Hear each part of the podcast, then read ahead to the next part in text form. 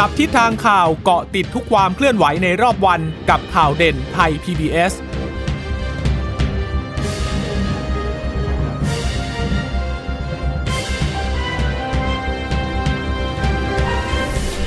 สวัสดีค่ะ สวัสดีค่ะต้อนรับคุณผู้ฟังสู่ข่าวเด่นไทย PBS ค่ะ เราพบกันเป็นประจำทุกวันจันทร์ถึงศุกร์บ่ายๆแบบนี้นะคะ อัปเดตข้อมูลข่าวสารที่เกิดขึ้นในรอบวันกับดิฉันจีราชาตาเอี่ยมรัศมี และคุณพึ่งนภาคล่องพยาบาลค่ะ ค่ะ สวัสดีคุณผู้ฟังทุกท่านนะคะ ที่รับฟังเราอยู่ผ่านทางสถานีวิทยุที่เชื่อมโยงสัญญาณจากไทย PBS นะคะ วันนี้วันศุกร์สุดท้ายของสัปดาห์แล้วเร็วเหลือเกินนะคะเเรื่องของสถานการณ์โควิด วันนี้ก็น่าจะมีความชัดเจนมากขึ้นจากที่ประชุมสบคชุดใหญ่ที่มีการพิจารณาผ่อนคลาย ในเรื่องของสงกรานชัดเจนแล้วนะคะ ก็คือก็มาจากสบคชุดเล็กที่เสนอขึ้นไปแล้วค่ะ ว่าห้ามปะแป้งห้ามเล่นน้ำสงกรานห้ามรวมกลุ่มกันมาก ๆ อย่างการจัดคอนเสิร์ตก็ห้ามนะคะ การจัดสงการปีนี้ก็เน้นแบบวิถีไทยประเพณีไทยค่ะ ค่ะโอ้แล้วก็กำลังมองบอกว่าเอ๊ะมันจะกลายเป็นโมเดลแบบ ในปีต่อๆไปอาจจะเป็นในลักษณะนี้ด้วยหรือเปล่านะคะ แต่คิดว่าในเรื่องของเศรษฐกิจก็อาจจะเป็นอีกหนึ่งมุมมองที่สำคัญที่ทำให้ต้องดูแลกันในเรื่องของเทศกาลสงกรานต์เพิ่มขึ้นด้วยนะคะ แล้วก็โรคระบาด วันนี้สบคมีความเคลื่อนไหวกัน มีความคืบหน้ามีการพิจารณากันหลายเรื่อง ซึ่งก็รวมไปถึงการ ลดวันกักตัวด้วยนะคะ เดี๋ยวมาขยายความกันเพิ่มเติม แต่ว่าก่อนอื่นมาดูตัวเลขก่อนวันนี้แพทย์หญิงพันประภายงตระกูลนะคะ ผู้ช่วยสบคก็เป็นคนรับหน้าที่ในการอัปเดตสถานการณ์ เพราะว่าตอนแถลงเนี่ยตอนแรกคุณหมอ ทวีสินเป็นคนถแถลงก่อน ก็เป็นการถแถลงเกี่ยวกับผลการประชุมของสบคชุดใหญ่ที่มีความมีการพิจารณากันหลายเรื่องอย่างที่เราเกริ่นไปสักครู่นี้นะคะ แล้วก็คุณหมอพันประภา นะก็ออกมาถแถลงเกี่ยวกับเรื่องของตัวเลขวันนี้เพิ่มขึ้น 100 คนนะคะ ก็จะเป็นผู้ป่วยที่มาจากระบบเฝ้าระวังและบริการซะ55 จากการค้นหาเชิงรุกในชุมชนซะ41 แล้วก็คนที่เดินทางมาจากต่างประเทศ เข้าสถานกักกันอีก 4 คนนะคะ ผู้ป่วยยืนยันสะสมณเวลานี้วันนี้อยู่ที่ 27,594 คน หายป่วยแล้ว 26,450 คน เสียชีวิตอีกหนึ่งคนนะคะ ก็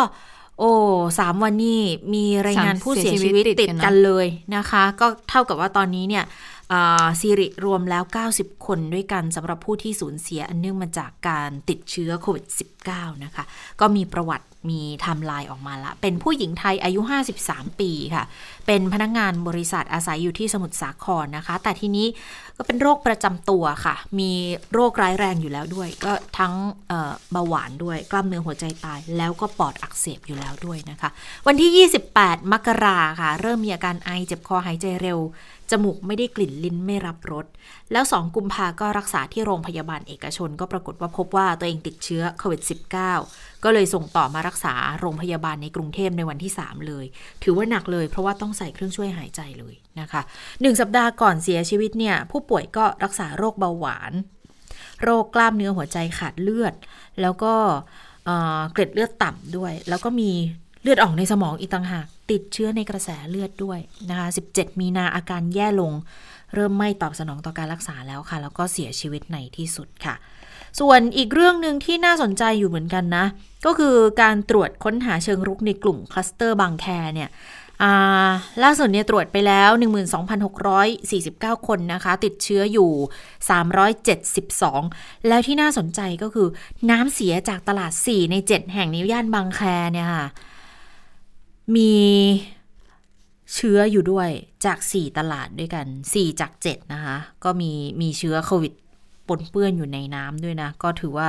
กลายเป็นหนึ่งในประเด็นที่เราลองคิดกันเล่น ๆ นะ ถ้าเกิดว่าสงกรานให้สาดน้ำกันได้แล้ว ไปแจ็คพอตว่าน้ำสักที่หนึ่งเกิดเป็นน้ำที่มีเชื้อผสมขึ้นมาเนี่ย มันจะกระจายไปแบบไหนนะคะ อันนี้ก็เลยถือว่าน่าจะเป็นแนวโน้มในทางที่ดีแล้วล่ะ ที่ทางสบคตัดสินใจบอกว่าไม่ให้สัตว์น้ำไม่ให้เล่นน้ำกันในปีนี้ด้วยนะคะ คลัสเตอร์บางแคเนี่ยสรุปว่ากระจายไป 10 จังหวัดนะ ตอนนี้เจ้าหน้าที่ก็ยังเร่งค้นหาผู้ป่วยเชิงรุกอยู่นะคะ ติดตามกลุ่มเสี่ยง การฉีดวัคซีนบางแคนี่ฉีดไปแล้ว 961 นะคะ จากเป้าก็คือ 6,000 แล้วก็ออกบัตรรับรองผลการตรวจโควิด -19 ให้แล้ว พอออกได้บัตรรับรองแล้วรู้สึกวันนี้เริ่มเปิดตลาดแล้ว ก็เข้าไปขายของในตลาดได้นะคะ แล้วก็จะสุ่มตรวจตลาดอีก 440 แห่ง และ 280 ชุมชนในกรุงเทพเลยด้วยนะคะ เพราะว่าตอนนี้มันคงวางใจตรงไหนไม่ได้สักเท่าไหร่แล้วล่ะนะคะ ค่ะ ส่วนสถานการณ์โลกวันนี้ก็ผู้ติดเชื้อนะคะ ก็มากกว่า 122 ล้านคนแล้วนะคะ ก็มีผู้ติดเชื้อเพิ่มขึ้นมา4แสนกว่าคน แล้วก็มีผู้เสียชีวิตรวมนะคะ2ล้าน7แสนคน ไทยก็ยังอยู่ที่ลำดับที่ 115 อยู่นะคะ ทีนี้มาดู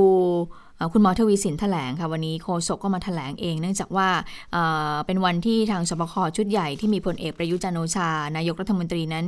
เป็นประธานการประชุม ก็มีการพิจารณาผ่อนคลายกิจการกิจกรรมในช่วงเทศกาลสงกรานต์หลักๆเลยนะคะ คุณหมอทวีสินก็บอกว่าทางสบคชุดใหญ่เนี่ยมีการประชุมแล้วก็เคาะกันมา 5 เรื่องนะคะ เรื่องแรกเลยก็คือเรื่องการ ขยายระยะเวลาการใช้พรกบริหารสถานการณ์ฉุกเฉินนะคะเป็นครั้งที่ 11 ในทุกท้องที่ทั่วราชอาณาจักรนะคะ ก็คือตั้งแต่วันที่ 1 เมษายน จนถึง 31 พฤษภาคม รวมระยะเวลา 2 เดือน ปกติแล้วต่อ ต่อแต่ละครั้งเนี่ยต่อทีละเดือนใช่ไหมแต่ว่ามาครั้งนี้นี่ก็คือ 2 เดือนเลยนะคะ ก็ยาวๆไปจนถึงสิ้นสุดเดือนพฤษภาคมนะคะ นอกจากนี้ก็ยังมีเรื่องของการมาตรการผ่อนคลายจังหวัดด้วยนะคะสรุปแล้ววันนี้จังหวัดสมุทรสาครค่ะก็เป็นไปตามที่สบคชุดเล็กเสนอขึ้นมาก็คือว่าผ่อนคลายจังหวัดสมุทรสาครจากสีแดงเนี่ยค่ะเข้มเนี่ยนะคะ ก็ตอนนี้ปรับลดลงมาแล้วนะคะ ก็อยู่ในสีส้ม อยู่ในพื้นที่เดียวกับกรุงเทพมหานคร สมุทรปราการ สมุทรสงคราม ตาก ราชบุรี นครปฐม ราชบุรี อะไรพวกนี้ค่ะ อีกประมาณ 8 จังหวัด รวมแล้วตอนนี้ที่เป็นสีส้ม 9 จังหวัดแล้วนะคะ ไม่มีพื้นที่สีแดงแล้วนะคะ อันนี้ก็เป็นพื้นที่โซนสีส้ม หรือว่าเป็นพื้นที่ควบคุม ส่วนโซนสีเหลืองก็เป็นพื้นที่เฝ้าระวังสูง 14 จังหวัดนะคะ เมื่อปรับลงมาแล้วจากสีแดงมาเป็นสี ส้มของสมุทรสาครก็คือ ร้านอาหารเนี่ยก็สามารถที่จะขายได้จนถึงเวลา5ทุ่มนะคะ แล้วก็แอลกอฮอล์ก็สามารถที่จะขายได้ในร้านอาหารได้แล้วนะคะ ก็ปรับเรียบร้อยแล้วตามที่สมุทรสาครได้มีความพยายามในการที่จะทำให้ตัวเลขเนี่ยจากผู้ติดเชื้อจาก 3 หลักก็ลดลงเหลือมา 2 หลักนะคะ นอกจากเรื่องนี้แล้วก็มีการพูดถึงเรื่องของกิจกรรมในช่วงเทศกาลสงกรานต์ด้วย โดยคุณหมอทวีสินบอกว่ากิจกรรมที่สามารถจัดได้คือจัดพิธีส่งน้ำพระ และกิจกรรมอื่น ๆ ทางศาสนารดน้ำดำหัวตามรูปแบบที่กระทรวงวัฒนธรรมกำหนดนะคะ ส่วนการเดินทางข้ามจังหวัดเพื่อท่องเที่ยวนั้นสามารถดำเนินการได้ทุกพื้นที่ค่ะ พร้อมกับย้ำว่าให้ทุกกิจกรรมเนี่ยยึดตามแนวทางมาตรการของกระทรวงสาธารณสุข จัดในพื้นที่โล่งแจ้ง หลีกเลี่ยงพื้นที่ในห้องปรับอากาศนะคะ แล้วก็ขอความร่วมมือด้วยงดกิจกรรม รวมกลุ่มสัตว์น้ำแสดงคอนเสิร์ต กิจกรรมที่ต้องมีการสัมผัสใกล้ชิดกัน งดปะแป้ง เล่นปาร์ตี้โฟมนะคะ อันนี้ก็เป็นสิ่งที่มีการหารือกันนะคะนอกจากนั้นคุณชะตามีอีกหลายเรื่องทีเดียวนะคะ เรื่องของงดการกักตัวด้วยใช่ไหมคะลดการกักตัวลดการกักตัวค่ะ ก็คือจาก 14 วันตอนนี้เหลือ 10 วันแล้วนะคะ ยกเว้นคนที่มาจากประเทศที่มีเชื้อกลายพันธุ์ตามที่กระทรวงเขากำหนดเอาไว้ก็ยังคงกักตัว 14 วันอยู่นะคะ ไปฟังเสียงของคุณหมอทวีสินกันค่ะ ก็ลดระยะเวลาการกักกันบุคคลที่เดินทางเข้ามาในราชอาณาจักรสำหรับผู้ที่ได้รับการฉีดวัคซีนแล้ว และผู้ที่ยังไม่ได้รับการฉีดวัคซีนนะครับ ก็คือลดระยะเวลาการกักกันผู้เดินทางโดยทั่วไปจาก 4 วันเหลือ 10 วันครับอันนี้ในรายละเอียดตรงนี้นะครับระยะที่ 1 ระยะที่2นะครับ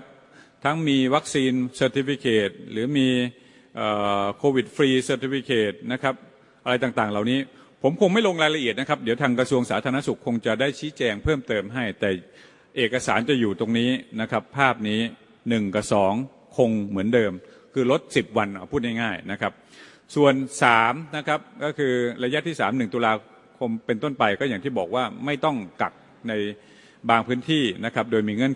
เงื่อนไขคือบุคลากรทางการแพทย์ได้รับการฉีดวัคซีนแล้วมากกว่า 70%ประชาชนมีโอกาสสัมผัสกับบุคคลที่เสี่ยงได้รับวัคซีนนะครับตามเป้าหมาย แล้วก็เปิดรับบุคคลที่มีการเดินทางจากประเทศที่มีความเสี่ยงต่ำในระยะเริ่มต้นนะครับ นี่คือสิ่งที่จะเป็นนั้นแต่นะครับมีความกังวลใจที่สีแดงๆนะครับในหมายเหตุทั้งล่างนี้ กรณีของผู้ที่เดินทางมาจากประเทศที่มีเชื้อโควิด -19 ที่กลายพันธุ์ อันนี้ทางสอทอสามารถกำหนดนะครับ ให้มีการกักกัน 14 วันได้ ก็ยังคงเข้มงวดเรื่องของเชื้อกลายพันธุ์อยู่ เชื้อกลายพันธุ์หลักๆ ตอนนี้จะมีอยู่ที่อังกฤษมีอยู่ที่แอฟริกาใต้แล้วก็บราซิลนะคะ ซึ่งคนที่จะเดินทางมาบ้านเราที่น่าจะเจอกัน แล้วก็กังวลกันอยู่เนี่ยก็จะมีจากอังกฤษจากแอฟริกาใต้ โดยเฉพาะแอฟริกาใต้นะคะที่กำหนดเลยบอกว่า 14 วันเหมือนเดิมนะ แล้วก็อาจจะยาวนานกว่านั้นด้วย อังกฤษก็น่าจะเป็นในลักษณะเดียวกันนะ เพราะว่าเป็นเชื้อกลายพันธุ์ด้วย ทีนี้ในเรื่องของการเดินทางเข้าประเทศนะคะ ก็ปรับรูปแบบให้เหมือนกับ ทำให้คนเดินทางได้สะดวกมากขึ้นนะคะ เพราะว่าเมื่อก่อนเนี่ยเขาจะต้องใช้ใบรับรองแพทย์ อายุไม่เกิน 3 วันด้วยนะคะ ในการทำเป็น fit to fly มา แล้วก็ใบรับรองโควิดฟรี แต่ตอนนี้เนี่ยปรับลดลงมาแล้วก็คือให้ใช้แค่ใบรับรองโควิดฟรีเท่านั้นในการที่จะเดินทางข้ามประเทศ เริ่มผ่อนคลายตั้งแต่ 1 มีนาคมด้วยนะคะ ส่วนเรื่องของแผนการรับวัคซีนนะคะ ก็มีการรายงานจากปลัดกระทรวงสาธารณาสุข บอกว่าเดี๋ยว 1-30 เมษายนเนี่ยเราจะได้จากซีโนแวคทั้งหมด 2 ล้านโดสนะคะ ระยะที่ 2 ช่วง 1 กรกฎาคมถึง 30 กันยายนจากแอสตราเซเนกา26 ล้านโดส แล้วก็จะทำให้จำนวนผู้ได้รับวัคซีนสะสมเนี่ยจะอยู่ประมาณร้อยละ20 ระยะที่ 3 1 ตุลาคมเป็นต้นไปค่ะ จะได้จากแอสตราเซเนกาอีก 35 ล้านโดส ทีนี้จำนวนผู้ได้รับวัคซีนสะสมก็จะอยู่ที่ประมาณ 45 ล้านโดสและ กลุ่มเป้าหมายที่จะฉีดวัคซีนระยะ ต่อไปก็จะมีอยู่ 2 ระยะนะคะก็คือระยะที่1เนี่ยตอนที่วัคซีนยังยังจำกัดอยู่ อันนี้ก็จะต้องเน้นบุคลากรทางการแพทย์สาธารณาสุขหนาด่านหน้าทั้งภาครัฐและเอกชน คนที่มีโรคประจำตัว คนที่อายุ 60 ปีขึ้นไป แล้วก็เจ้าหน้าที่ที่เกี่ยวข้องกับการควบคุมโรคโควิด -19 ที่อาจจะสัมผัสผู้ป่วย ในระยะต่อไปพอวัคซีนมากพอละ ก็จะฉีดให้กับกลุ่มเป้าหมายระยะที่ 2 ก็จะมีบุคลากรทางการแพทย์และสาธารณาสุขอื่น ๆ นอกเหนือจากด่านหน้านะคะแล้วก็จะมีนี่ด้วยคนที่ประกอบอาชีพ ภาคการท่องเที่ยวด้วยนะคะ คนที่เดินทางระหว่างประเทศ ประชาชนทั่วไปนักการทูตแรงงานภาคอุตสาหกรรมภาคบริการ คือจะขยับเข้าสู่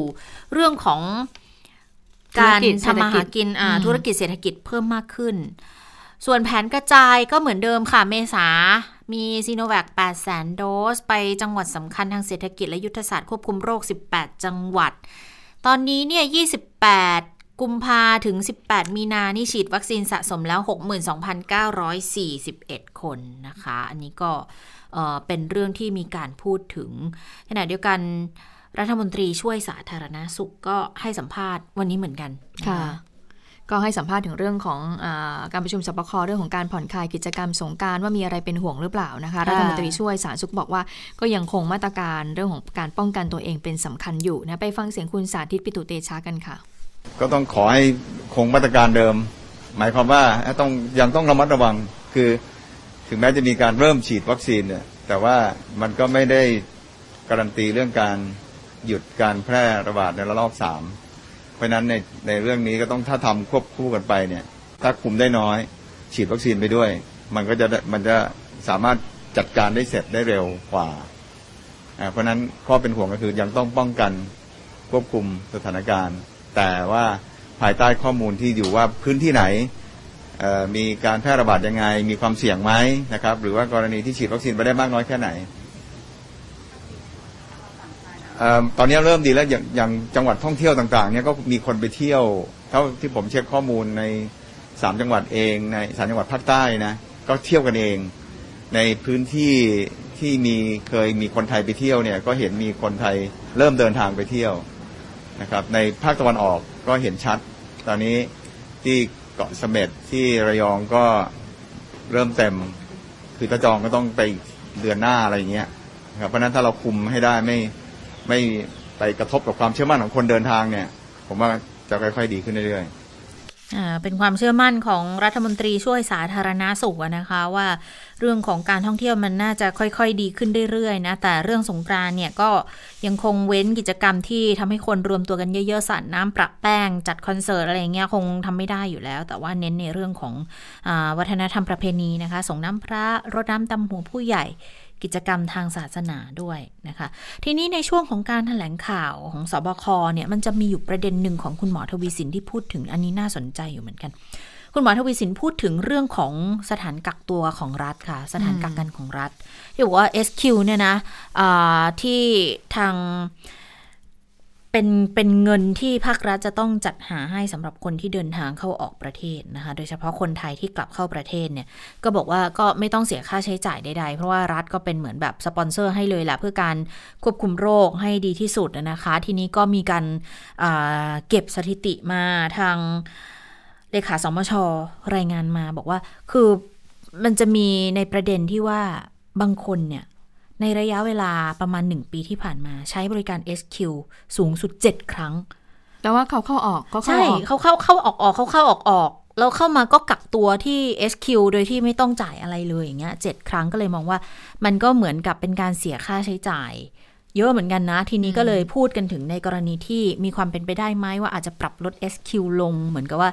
หลังจากนี้ก็ต้องจ่ายเองกันบ้างแล้วนะ ไม่ใช่ว่าทุกอย่างมันฟรีไปหมดอะไม่อย่างนั้นก็กลายเป็นว่าต้องมาสปอนเซอร์อยู่ตรงนี้เรื่อยๆ แล้วก็ต้องใช้งบประมาณเยอะทีเดียวในการที่จะดูแล SQ เหล่านี้ด้วยนะคะ ดังนั้นก็อันนี้เป็นอีกประเด็นหนึ่งที่น่าสนใจเหมือนกันนะ ว่าจะต้องติดตามว่าหลังจากนี้จะมีการปรับเปลี่ยนในเรื่องของสถานกักกันตัว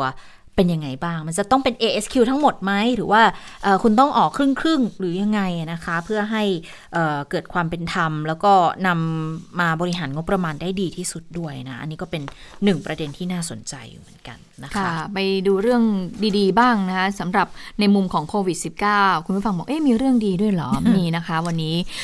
มีปฏิบัติการคืนปูสู่สาครแล้วค่ะตอนแรกฟังแบบ เอ๊ะ เหมือนแบบไปปล่อยปูเหรอ หรือยังไงปูลมตามแบบว่า อะไรนะ ตลาดไปป่ากงกลางเหรอ หรือยังไง อ๋อ ไม่ใช่ผู้ว่าวิรศักดิ์วิจิตแสงสีเขาชื่อเล่นชื่อปูก็เลยว่าวันนี้เนี่ย เป็นปฏิบัติการคืนปูสู่สาครก็คือ กลับคืนสู่บ้าน ก็คือสมุทรสาครถ้าเป็นผู้ว่าราชการสมุทรสาครอยู่นะคะ หลังจากที่ท่านเนี่ยป่วยติดเชื้อโควิด -19 ในช่วงที่มีการแพร่ระบาดในช่วงต้นๆเลยนะคะ ตั้งแต่ช่วงประมาณกลางเดือนธันวาคมมั้งและท่านลงพื้นที่ไปหลายวัน แล้วปรากฏว่าท่านเน่ยเกิดการติดเชื้อโควิด -19 ขึ้นมา ก็เข้ารับการรักษาที่โรงพยาบาลสิริราชนะคะ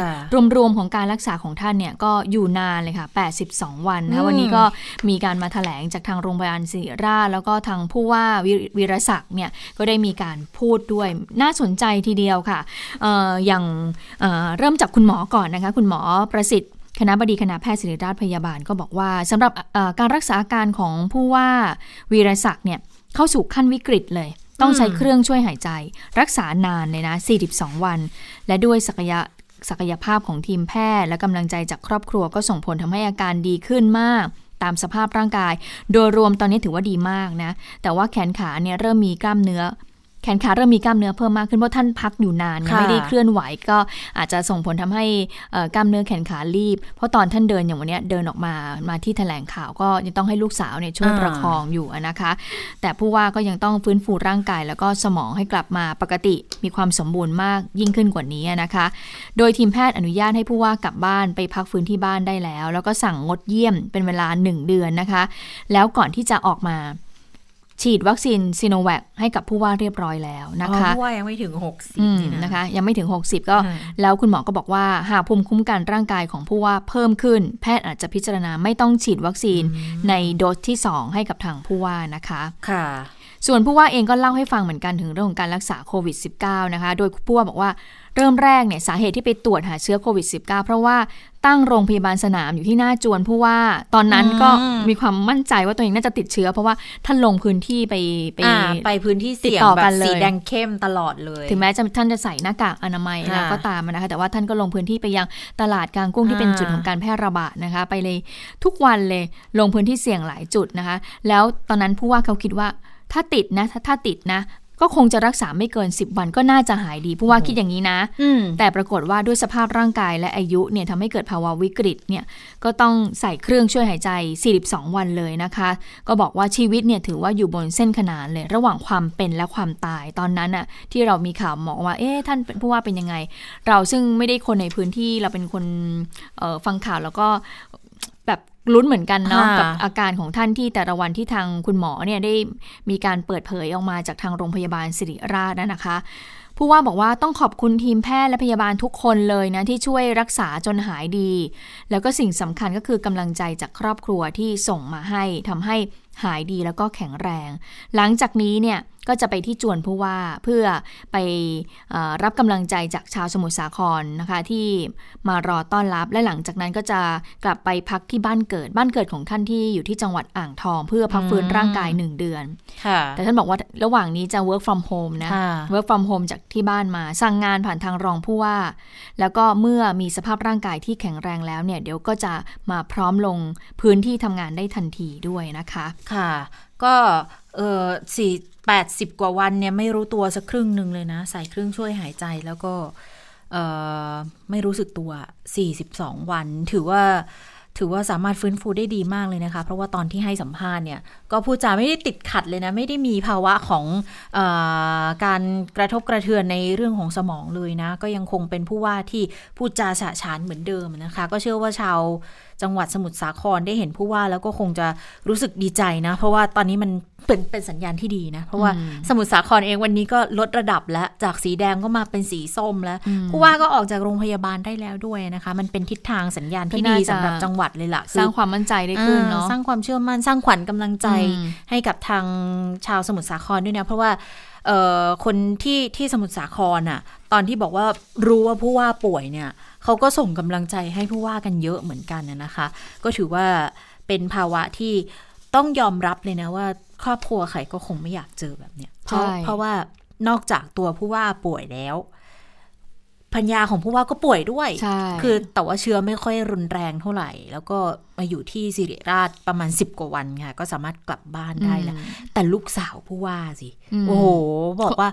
ทั้งพ่อทั้งแม่ป่วยเนาะก็หนักเลยอะเพราะว่าความเครียดอยู่นะในช่วงเวลานั้นนะคะค่ะซึ่งคุณวีรพรวิจิตแสงสีลูกสาวเพราะว่าวันนี้ก็มีการพูดเปิดใจด้วยนะ ก็บอกว่าโควิด -19 เนี่ยเป็นโรคที่ค่อนข้างจะโดดเดี่ยวมากเลย ทางครอบครัวเนี่ยเจอเรื่องที่ค่อนข้างหนักเพราะว่าทั้งคุณพ่อคุณแม่เนี่ยติดเชื้อ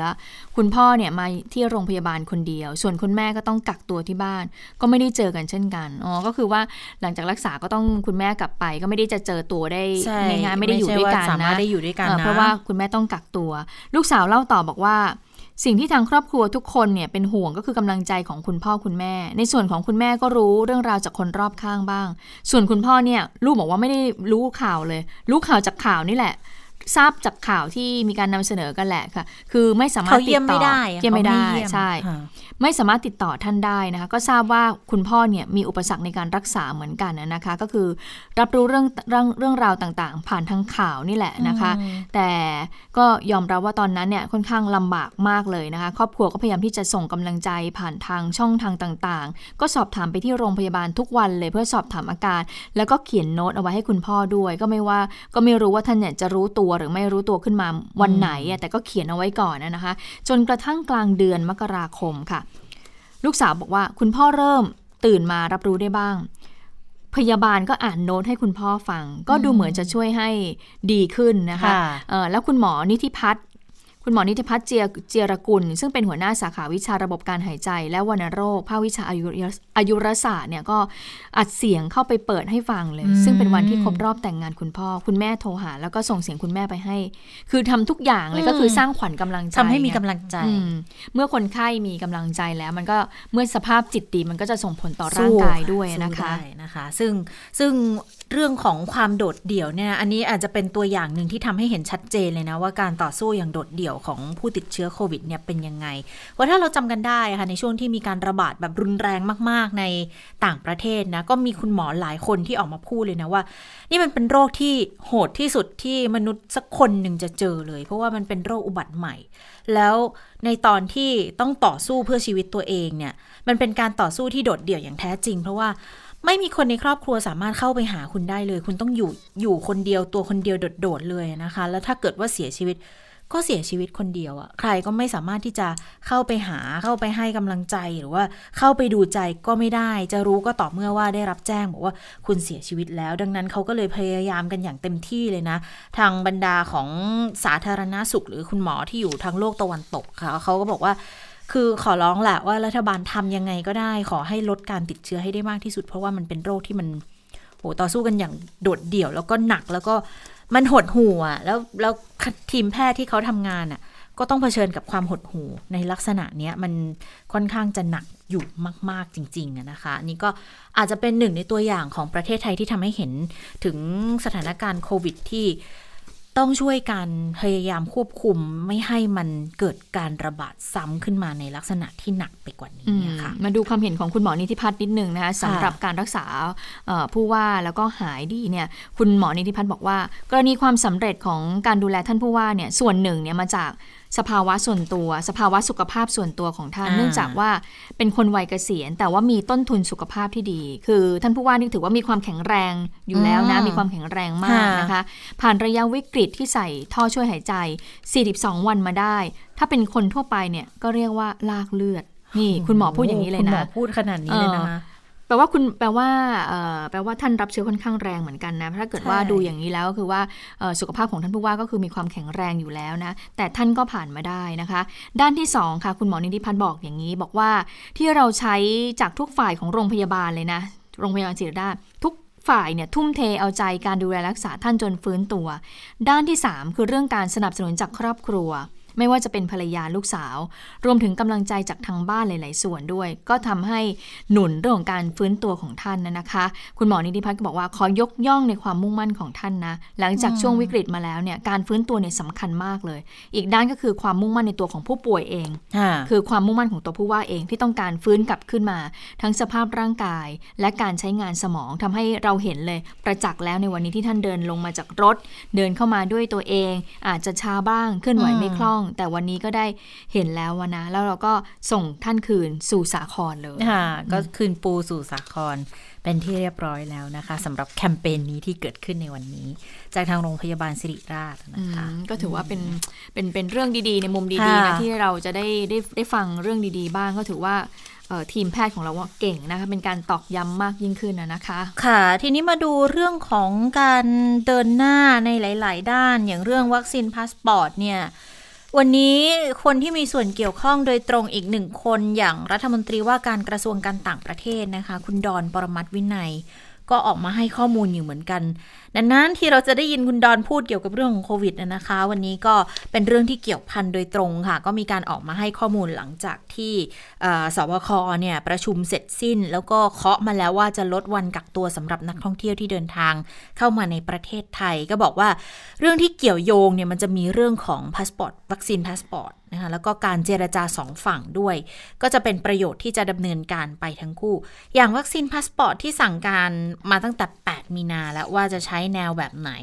ก็ทางกระทรวงการต่างประเทศก็เลยบอก ไปสำรวจตัวอย่างของประเทศต่างๆ ที่มีอยู่ พอได้ข้อมูลแล้วนะคะ จากนั้นก็นำข้อมูลเนี้ยมาประกอบดำเนินการปรับในกรณีที่มีคนได้รับการฉีดวัคซีนแล้วกับประเทศเหล่านั้น และเดินทางเข้ามาในไทย ก็จะมีมาตรการอย่างเช่นกักตัว 7 วันไหมในบางกรณี แต่ว่าในในมุมกลับกันนะ ก็หวังที่จะเป็นโอกาสให้คนไทยที่สมมติฉีดวัคซีนแล้วเหมือนกัน แล้วมีความจำเป็นเดินทางไปต่างประเทศเนี่ยก็จะได้รับการปฏิบัติในลักษณะเดียวกัน ก็เลยจะต้องเป็นมุมมองในการเจราจาสองฝ่าย หลายประเทศเขาก็ทำแบบนี้อยู่ด้วยนะคะ ไปฟังเสียงจากคุณดอนกันค่ะ อันนี้เคยมี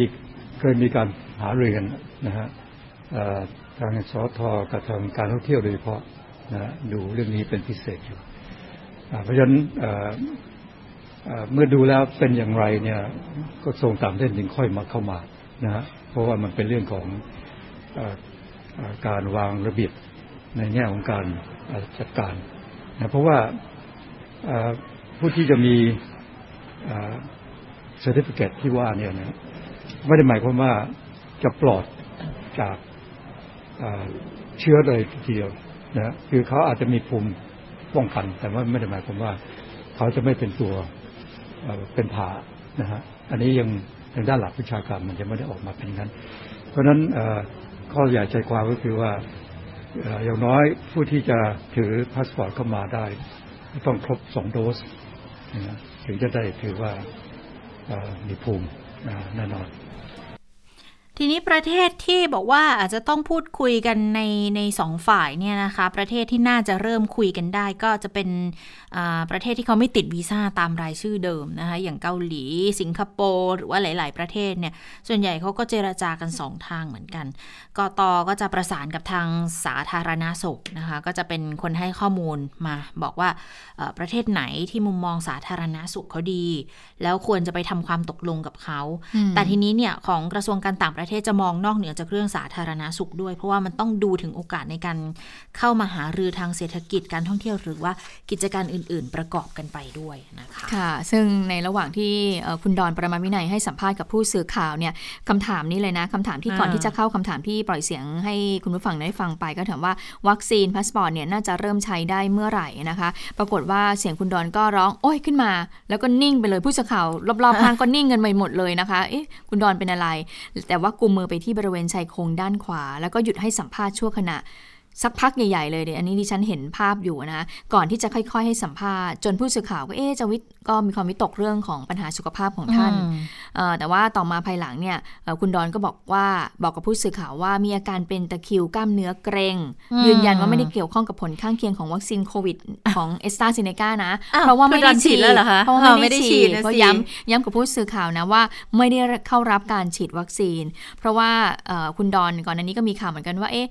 ถ้า คนบุคคลรัฐมนตรีที่เข้าข่ายจะฉีดจากเอสตราเซเนกาก็มีชื่อของคุณดอนด้วยไง เพราะว่าอายุอายุเกิน 60 ปีแล้วนะคะค่ะ ก็ต้องยืนยันกันก่อนนะถึง บอกวัคซีนไม่เกี่ยววัคซีนไม่เกี่ยวนะคะอะทีนี้พูดถึงวัคซีนก็มาดูความเสี่ยง ของวัคซีนกันบ้าง คือไม่ใช่ความเสี่ยงสิต้องบอกว่าการฉีดที่บางแคเนี่ยที่กรุงเทพตอนนี้ระดมฉีดกันที่บางแคไปได้เยอะแล้วเหมือนกันนะคะ ก็บอกว่ายังไม่พบนะสามวันที่ฉีดมาเนี่ยยังไม่พบว่ามีใครที่มีอาการไม่พึงประสงค์นะคะเเขาก็จะฉีดต่อเนื่องที่ย่านบางแคเนี่ยไปจนถึงวันที่ 21 มีนาคมเลยนะคะ ตั้งแต่8โมงเช้าจนถึง6โมงเย็นที่บริเวณตลาดสิริเศรษฐนนท์เขตบางแคนะคะ ฉีดเข็มแรกวันนี้เนี่ยเข็มที่ 2 เขาจะฉีดอีกครั้งนู่นเลยค่ะ7ถึง11 เมษายนก็ประมาณ 3 สัปดาห์นะคะถึงจะให้ฉีดกันอีกครั้งหนึ่งนะคะ ส่วนพรุ่งนี้รัฐมนตรียืนจะบอกว่ายืนยันไหม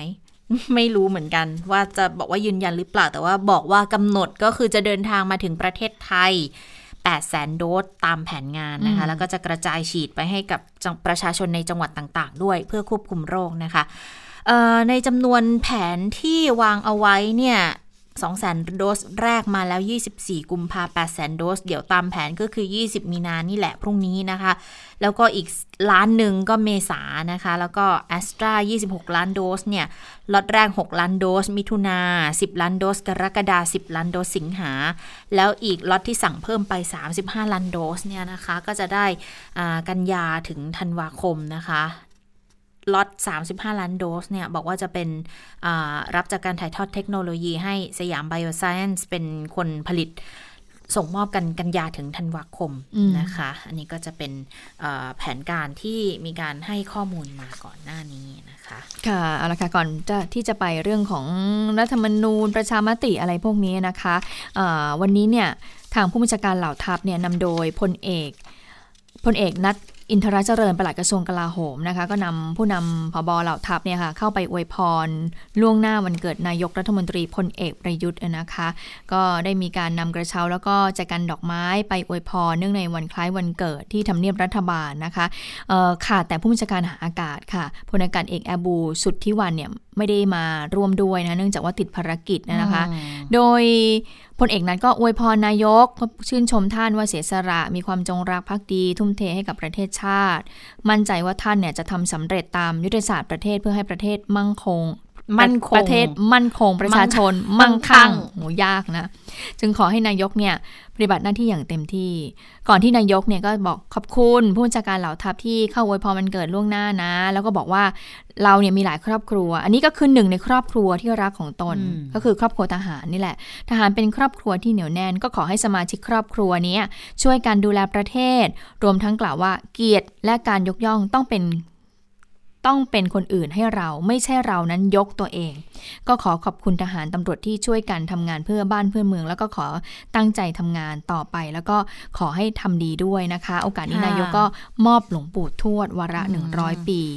อาจารย์ทิม แล้วก็เครื่องวัดอุณหภูมิให้เป็นที่ระลึกแก่คณะเหล่าทัพที่มาอวยพร วันเกิดล่วงหน้าด้วยค่ะนายกก็จะ 67 แล้วนะคะ ส่วนการเดินหน้าในเรื่องของ รัฐธรรมนูญเรื่องการทำประชามติต่างๆ เราเนี่ยนะคะ ร่างก็ยังไม่ผ่านดีสำหรับกฎหมายทำประชามตินะคะ วันนี้ รองนายกวิษณุเครืองามก็ได้กล่าวถึงกรณีที่รัฐสภาเนี่ยเลื่อนการลงมติ ร่างพรบประชามติสมัยประชุมวิสามันที่ผ่านพ้นไปนะคะ ปิดไปตั้งแต่วันที่ 19 ในวันนี้แหละนะคะ ก็ส่งผลให้เรื่องของการแก้รัฐธรรมนูญ บอกว่ามันจะล่าช้าไปอีกไหมนะคะ คุณวิษณุก็บอกว่าคือถ้าส่งผลมันก็คงไม่มากค่ะ เพราะว่าถ้ามีอะไรเกิดขึ้นเนี่ย ก็ยินดีที่จะเปิดประชุมสมัยวิสามันให้อีก ข้อสำคัญก็คือต้องทำให้เสร็จครบองค์ประชุมก็แล้วกัน ช่วงนี้มันใกล้สงกรานแล้วนะคะ ดังนั้นถ้าเกิดเปิดวิสามันแล้วสมาชิกมาประชุมก็จะยิ่งเอ่อถ้าเกิดไม่มีไม่มีสมาชิกมาประชุมเนี่ยจะยิ่งยุ่ง แต่ถ้าแน่ใจว่าจะเปิดก็อะเดี๋ยวเปิด เปิดให้นะคะ เพราะว่าทางทางรัฐบาลต้องเป็นคนที่ทำเรื่องขอเปิดประชุมสมัยวิสามันไป ก็ให้ให้ชัวร์นะว่าทางรัฐสภาเนี่ยพร้อมที่จะประชุมในช่วงเวลาที่จะมีการเสนอมานะคะ ซึ่งก็มีการสอบถามเหมือนกันบอกออร่างแก้ไขรัฐธรรมนูญเนี่ยถูกโหวตล้มวาระสามไปแล้ว แล้วหลังจากนี้เนี่ยรัฐบาลจะเป็นเจ้าภาพแก้เองเลยไหม ถ้าแก้จะแบบรายมาตราหรือจะทำประชามติก่อนเพื่อแก้ไขนะคะ ไปฟังคำตอบจากคุณวิษณุกันค่ะพักร่วมรัฐบาลกำลังคิดกันอยู่ แล้วก็แล้วก็ถ้าได้ความยังไงก็คงจะหาทางออกว่าหนึ่งจะทำเองในนามพักร่วมหรือสองทำโดยรัฐบาล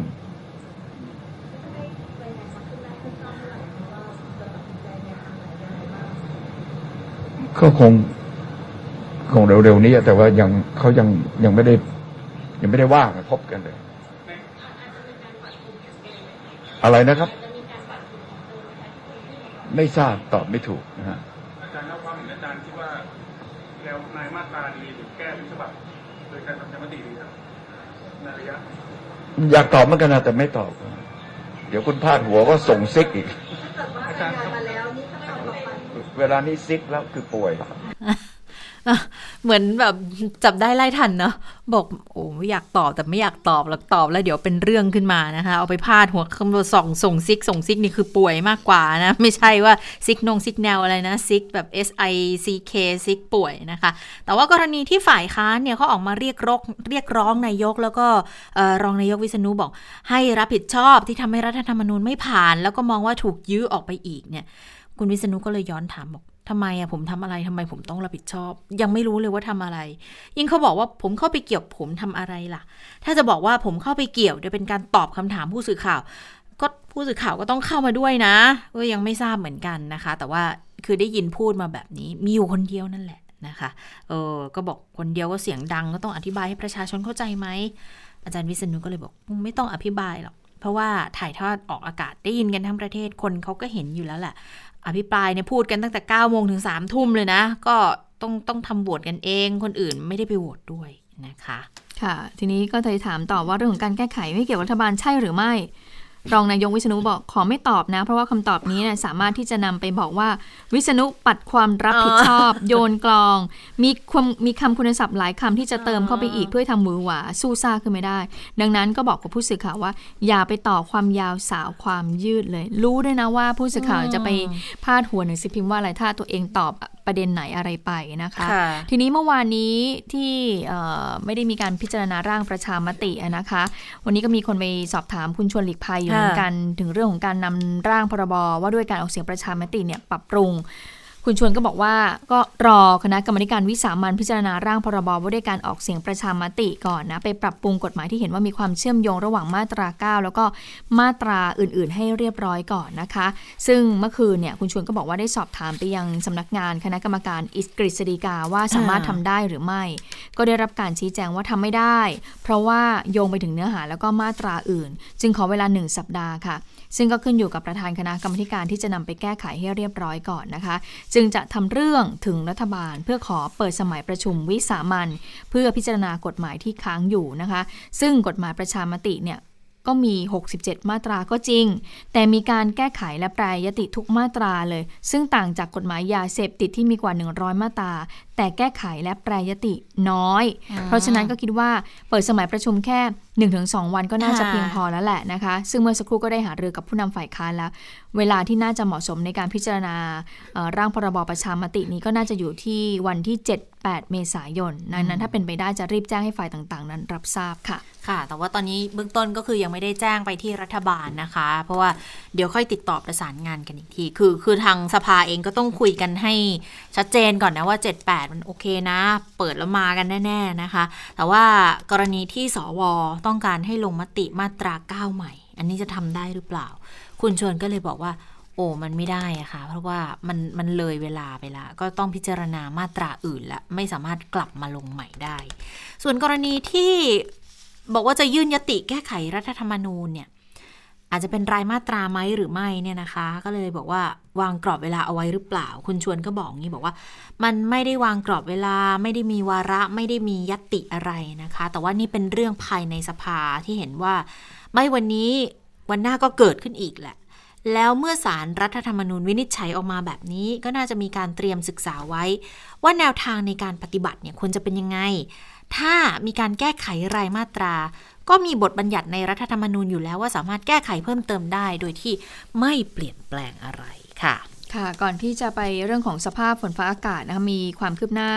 ออของแกนนำนายพริชิวรัตนิดหนึ่งนะคะหลังจากที่ประกาศอดอาหารไปจำได้ไหมคะวันที่ 15 มีนาคมนะคะและทีนี้ทางเรือนจำก็ได้ออกมาบอกว่าภายหลังจากที่เรือนจำเนี่ยรับตัวนายพริชิวรักษ์เนี่ยกลับไปยังที่คุมขังแล้วเนี่ยเจ้าหน้าที่ก็ดำเนินการเตรียมความพร้อม แล้วก็เตรียมผงเกลือแร่ให้ มีการเตรียมนม มีการเตรียมน้ำหวานโอวันตินให้แก่ผู้ต้องขังพร้อมกับจัดเตรียมทีมแพทย์พยาบาลและนักจิตวิทยาเนี่ยเพื่อเข้ารับตรวจอาการอย่างต่อเนื่อง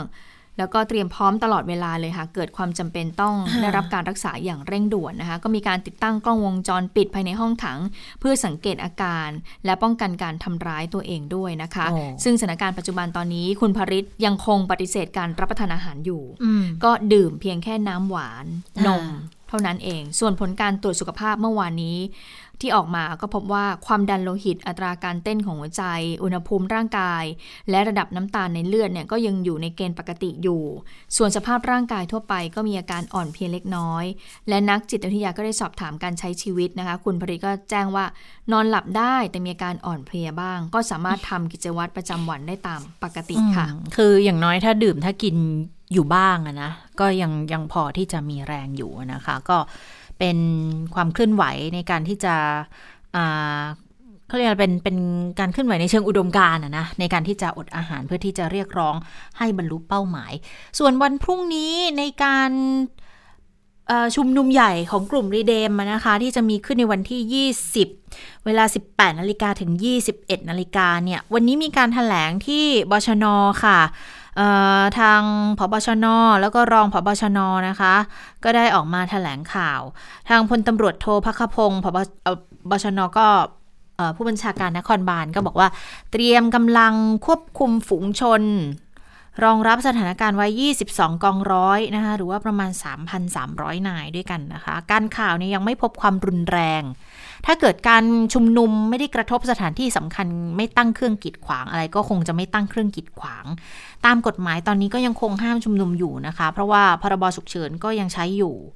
ส่วนสนามหลวงเนี่ยเป็นที่รับผิดชอบของกทม แล้วพื้นที่นี้ก็เป็นพื้นที่ตามประกาศห้ามชุมนุมค่ะแล้ววันที่ 20 เนี่ย จะมีการสอบของนักเรียนในหลายพื้นที่ด้วย ตำรวจก็จะดูแลให้เรียบร้อยมากที่สุดนะคะ ส่วนกรณีความคืบหน้าคดีการ์ดกลุ่มวีโว่ที่ก่อเหตุชิงตัวผู้ต้องหาก็คือนายปิยรัฐหรือโตโต้จงเทพกับพวกที่เกิดขึ้น 6 มีนาเนี่ยก็บอกว่าเรื่องที่มีการชุมนุมที่ศาลอาญาจับนายปิยรัฐพร้อมพวกที่ห้างเมเจอร์รัชโยธินรวม 48 คนนะคะ ระหว่างที่ควบคุมตัวกันก็มีการ์ดวีโว่บางส่วนเนี่ยเข้าไปทำร้ายตำรวจทุบทำลายรถตำรวจ แย่งชิงตัวผู้ต้องหา ต่อมาผู้ถูกจับกลุมที่หลบหนีไป 30 คนเนี่ย ก็รายงานตัวที่สอนอพหลโยธิน และพนักงงานรับตัวสอบปากคำแล้วก็ให้กลับไม่ได้คุมตัว แล้วพิสูจน์ทราบยืนยันแล้วนะคะ ว่าทั้ง 30 คนเป็นผู้ต้องหาที่หลบหนีก็มีการออกหมายเรียกให้รับทราบข้อกล่าวหา คือโดยหลักก็จะเป็นผิดพรกฉุกเฉินกับพรบโรคติดต่อแล้วยังมีข้อหาอย่างพวกอ้างยี่ซ่องโจรนะคะตามประมวลกฎหมายอาญาด้วย ให้รายงานตัวอีกทีวันที่ 29 มีนาคมที่สอนอพหลโยธินนี้นะคะค่ะปิดท้ายด้วยข่าวเตือนภัยเรื่องของสภาพอากาศนิดนึงนะคะ มีประกาศจากกรมอุตุนิยมวิทยาว่าจะมีพายุฤดูร้อนบริเวณประเทศไทยตอนบน ก็มีผลกระทบนะคะ ตั้งแต่วันที่ 21 22 มีนาคมนะคะโดยประเทศไทยตอนบนก็จะเริ่มที่ทางภาคตะวันออกเฉียงเหนือก่อน จากนั้นก็จะไล่ไปค่ะภาคตะวันออก ภาคเหนือภาคกลาง รวมทั้งกรุงเทพมหานครและปริมณฑลนะคะ ซึ่งพายุฤดูร้อนนี้ก็จะทำให้เกิดพายุฝนฟ้าขนอง ลมกระโชกแรง แล้วก็มีลูกเห็บตกในบางพื้นที่ รวมถึงอาจจะมีฟ้าผ่าเกิดขึ้นได้ด้วยนะคะ ก็ขอให้ประชาชนนั้นระวังอันตรายด้วย หลีกเลี่ยงอยู่ที่โล่งแจ้งใต้ต้นไม้ใหญ่ หรือว่าสิ่งปลูกสร้างแล้วก็ป้ายโฆษณาที่ไม่แข็งแรง ส่วนเกษตรกรก็ต้องระวังนะในเรื่องของความเสียหายที่จะเกิดจากผลผลิตทางการเกษตรด้วยค่ะ ค่ะ ในเวลาของต่างประเทศสวัสดีคุณสวรักษ์ค่ะ สวัสดีค่ะ สวัสดีค่ะ คุณผู้ฟัง สวัสดีทั้งสองท่านนะคะไปดูเรื่องของการประชุมหน่อยดีกว่า วันนี้มีโอ้หลายเรื่องน่าสนใจมากออันแรกนะคะ ไปดูของอาเซียนก่อน แต่ว่าเป็นการประชุมผู้นำกองทัพอาเซียน เดาซิฝ่ายเมียนมา ใครจะเข้าร่วมประชุม ผู้นำสูงสุดของกองทัพเมียนมา และผู้นำสูงสุดของประเทศตอนนี้ด้วยพลเอกอาวุโสมินอองหลายมาเองเลย มาเองเลย แต่ว่าเป็นการประชุมออนไลน์ไงนะคะ ก็อะแต่อย่างไรก็ดีนี่ถือ เป็นการแสดงบทบาทในเวทีระหว่างประเทศครั้งแรกของมินอองหลายนะคะ นับตั้งแต่ทำรัฐประหารยึดอำนาจเมื่อวันที่หนึ่งกุมภาพันธ์ที่ผ่านมา ซึ่งอาจริง ๆ เมียนมาก็สามารถเคลมได้นะคะ ว่าการที่พลเอกอาวุโสมินอองหลายเข้าร่วมการประชุมแบบนี้เนี่ยอาจจะเหมือนกับเป็นการอาเซียนให้การยอมรับไกลๆหรือเปล่า คือสามารถเอาไปอ้างเครดิตได้นะ โดยสถานีโทรทัศน์ MRTV ของทางการเมียนมานะคะ ก็เเผยแพร่ภาพการประชุมของผู้นำกองทัพอาเซียนนะคะ แล้วของเมียนมานี่เขาบอกว่ามีผู้นำคนอื่นๆ ในกองทัพเมียนมาเนี่ยเข้าร่วมประการประชุมด้วยนะคะ แต่เขาบอกว่าเนื้อหาในการพูดคุยเนี่ยไม่มีการหยิบยกประเด็นเรื่องการทำรัฐประหาร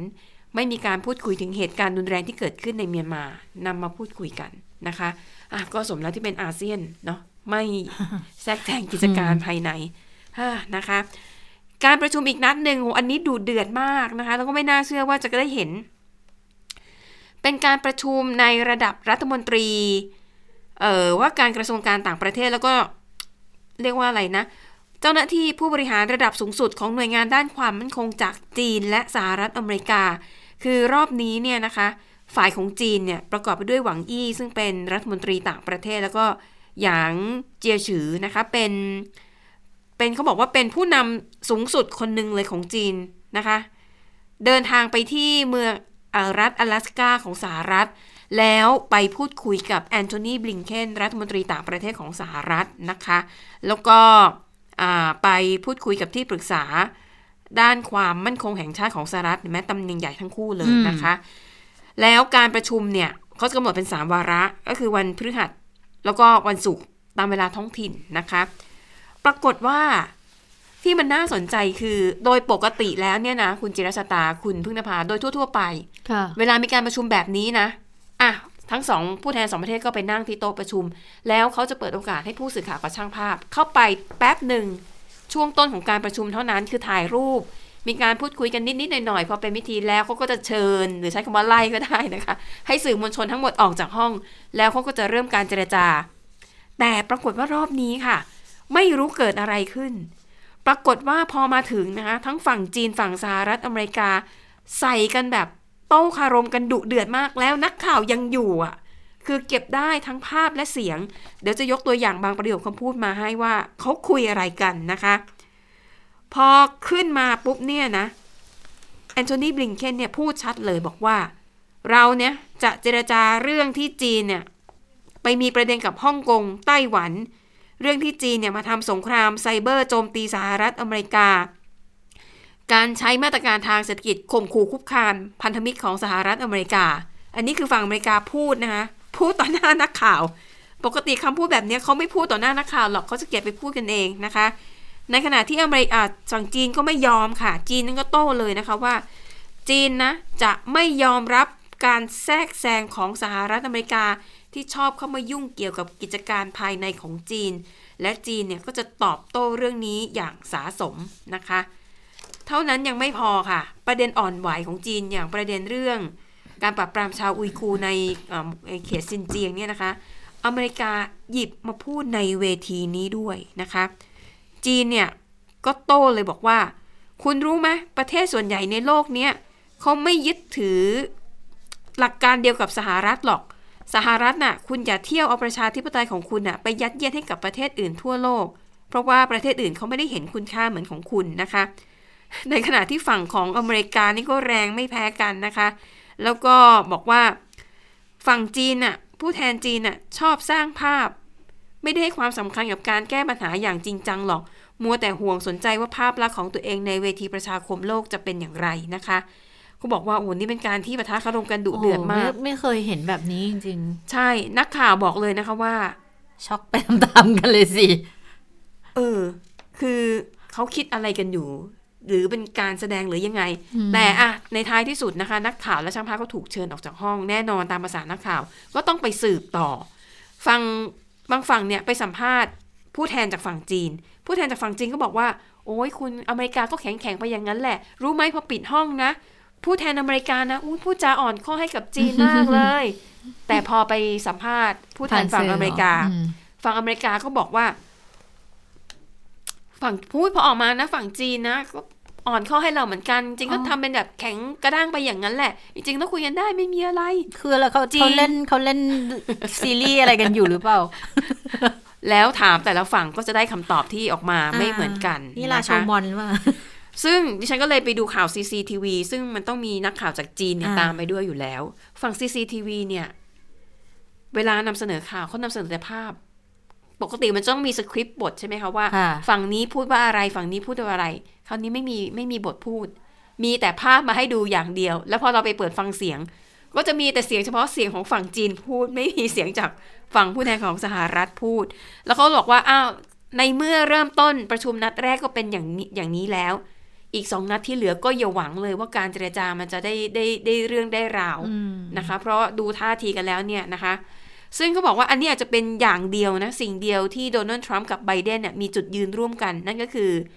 การที่จะต้องต่อสู้กับจีนหนึ่งในเรื่องของเศรษฐกิจเรื่องของสงครามการค้าสองในยุคของไบเดนเนี่ยเขาก็จะให้ความสำคัญเรื่องของสิทธิเสรีภาพเรื่องของประชาธิปไตยมากขึ้น ดังนั้นความสัมพันธ์ระหว่างจีนกับสหรัฐในยุคไบเดน มันจะหนักหนายิ่งกว่าในยุคของโดนัลด์ทรัมป์นะคะอะก็เป็นการประชุมหนึ่งที่น่าสนใจ เดี๋ยวน่าจะคอย หลังจากเนี้ยเดี๋ยวน่าจะมีการถอดเทปการสนทนาพูดคุยออกมาให้เราได้ดูกันนะคะปิดท้ายนะคะไปดูเรื่องของการทดสอบทางสังคมที่แปลกอยู่เหมือนกันนะคะ คือที่ ประเทศฝรั่งเศสค่ะมีมหาเศรษฐีคนหนึ่งนะคะเขาอยากทำการทดสอบทางสังคมว่า ถ้ามนุษย์เนี่ยจะต้องจับกลุ่มอยู่รวมกันในห้องแคบๆ แล้วก็ถูกตัดขาดจากโลกภายนอกเนี่ยวิธีการใช้ชีวิตมันจะเป็นอย่างไร สภาพจิตใจมันจะเป็นอย่างไรนะคะ ซึ่งนักวิทยาศาสตร์ขออภัยเป็นมหาเศรษฐีนะคะ ชื่อคริสแตนคลอสเขาก็เลยลงทุนหลายล้านบาทนะคะนำอาสาสมัคร 15 คน นะคะ ผู้ชาย 7 คนผู้หญิง 7 คน แล้วก็ตัวเขาอีกคนหนึ่งก็เป็นผู้ชายนะ รวมทั้งหมด15 คน ไปใช้ชีวิตอยู่ด้วยกันในถ้ำ40 วัน แต่เป็นถ้ำแบบไฮโซนะคะมมีสิ่งอำนวยความสะดวก ทุกอย่างมีไฟฟ้ามีน้ำแต่ถูกตัดขาดจากโลกภายนอกนะ ไม่สามารถดูทีวีได้โทรศัพท์ใช้ไม่ได้อินเทอร์เน็ตห้ามใช้นะคะแต่ว่าอุณหภูมิในนั้นเนี่ยก็จะอยู่มา 12 องศาเซลเซียส คือมันอยู่ในถ้ำไง อายุของอาสาสมัคร 27 ถึง 50 ปี เพื่อดูว่าถ้ามนุษย์อะถ้าหากในสมมุติโลกมันเกิดการวิบัติขึ้น เกิดอะไรขึ้นก็แล้วแต่เราอาจจะต้องเก็บตัวอยู่แต่ในห้องนิรภัยอยู่กันแบบนั้นเนี่ยสภาพจิตใจของมนุษย์มันจะเป็นอย่างไรนะคะ อันนี้การทดสอบเนี่ยเขาบอกว่าเสร็จสิ้นไปแล้วนะคะ แต่ว่าหลังจากนี้เนี่ยเดี๋ยวคงต้องรอดูว่าผลการทดสอบออกมานั้นจะเป็นอย่างไร แต่เขาบอกว่า ถ้าอาสาสมัครคนไหน รู้สึกว่าอยู่ไปแล้ว มันทนไม่ได้แล้วมันเครียดเกินไป สามารถถอนตัวออกมาได้เลยนะคะอะทั้งหมดนี้ก็คือเรื่องราวจากต่างประเทศค่ะทั้งหมดก็คือข่าวเด่นไทย PBS วันนี้ค่ะ เราทั้ง 3 คนลาไปก่อน สวัสดีค่ะ สวัสดีค่ะ สวัสดีค่ะ